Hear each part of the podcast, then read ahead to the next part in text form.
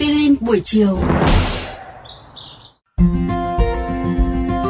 Xin chào mừng các bạn thính giả đã quay trở lại với chương trình Aspirin buổi chiều vào lúc 15 giờ 55 phút hàng ngày trên kênh VOV Giao thông. Và các bạn thính giả thân mến, có bao giờ các bạn thắc mắc rằng một giây dài bao lâu? Ngày hôm nay chúng ta sẽ đi tìm câu trả lời.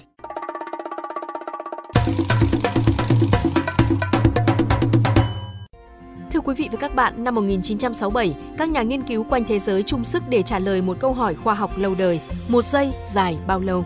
Có thể bạn thấy điều này thật hiển nhiên, một giây là một tích tắc, là một lần chuyển động con lắc đồng hồ, là thời gian bạn cần để đếm tới một. Nhưng những cách đo lường trên chỉ là tương đối.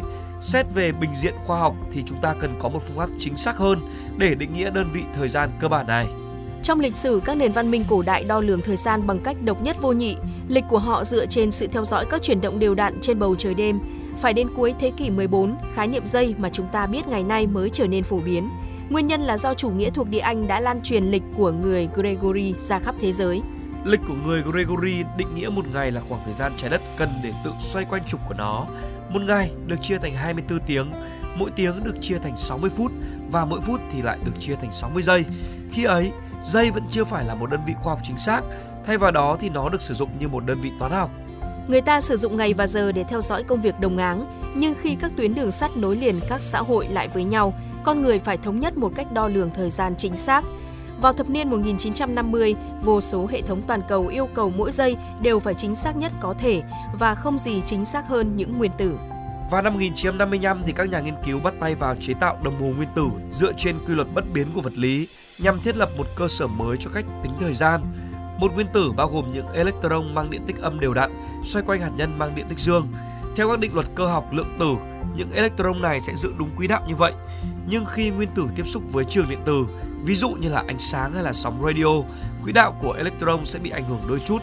Và nếu tác động vừa đủ lên electron, bạn có thể tạo ra chuyển động tựa như một con lắc đồng hồ. Các con lắc đồng hồ nhanh chóng mất đi động năng, nhưng các electron thì có thể chuyển động hàng thế kỷ. Để duy trì sự ổn định và giúp việc đo lường dễ dàng hơn, các nhà nghiên cứu làm cho các nguyên tử bốc hơi, đưa chúng vào trạng thái dễ bay hơi và ít bị ảnh hưởng hơn. Quá trình này không hề ảnh hưởng tới tốc độ chuyển động nhanh đáng kinh ngạc của nguyên tử.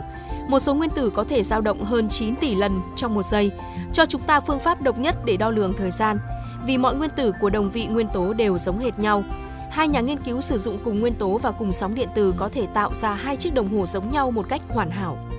Nhưng trước khi sử dụng nguyên tử để đo lường thời gian, chúng ta phải thống nhất xem là nguyên tử nào phù hợp nhất. Vào năm 1967, thì Ủy ban Quốc tế về trọng lượng đã đo lường và thảo luận điều này trong hội nghị chung lần thứ 13 và họ đã thống nhất sử dụng cesium 133 làm nguyên tố chế tạo đồng hồ nguyên tử. Thậm chí một số đồng hồ cesium đã có trên thị trường vào thời điểm ấy. Hội nghị đã sử dụng phương pháp đo lường thiên văn học chính xác nhất vào thời điểm đó để xác định một giây dài bao lâu. Sau khi xác định một năm có bao nhiêu giây, họ so sánh kết quả tìm được với tốc độ dao động của nguyên tử. Kết quả là một giây dài chính xác bằng 9 tỷ 192 triệu 631.770 lần chuyển động của nguyên tử cesium 133. Ngày nay tất cả mọi nơi trên thế giới đều sử dụng đồng hồ nguyên tử, thậm chí là cả ngoài không gian nữa. Bộ truyền tín hiệu tới vệ tinh để định vị toàn cầu được đồng bộ hóa để chúng ta có thể duy trì thời gian chính xác nhất trên quy mô toàn cầu. Các bạn nghĩ sao về chủ đề tuần này của chương trình Aspirin buổi chiều?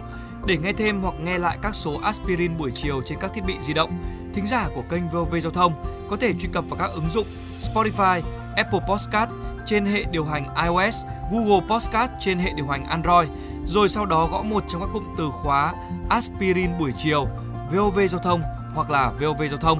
Xin hãy gửi thư góp ý hay là câu hỏi về hòm thư aspirin buổi chiều a.gmail.com hoặc qua fanpage aspirin buổi chiều của chương trình. Rất mong nhận được phản hồi của các bạn. Xin chào và hẹn gặp lại!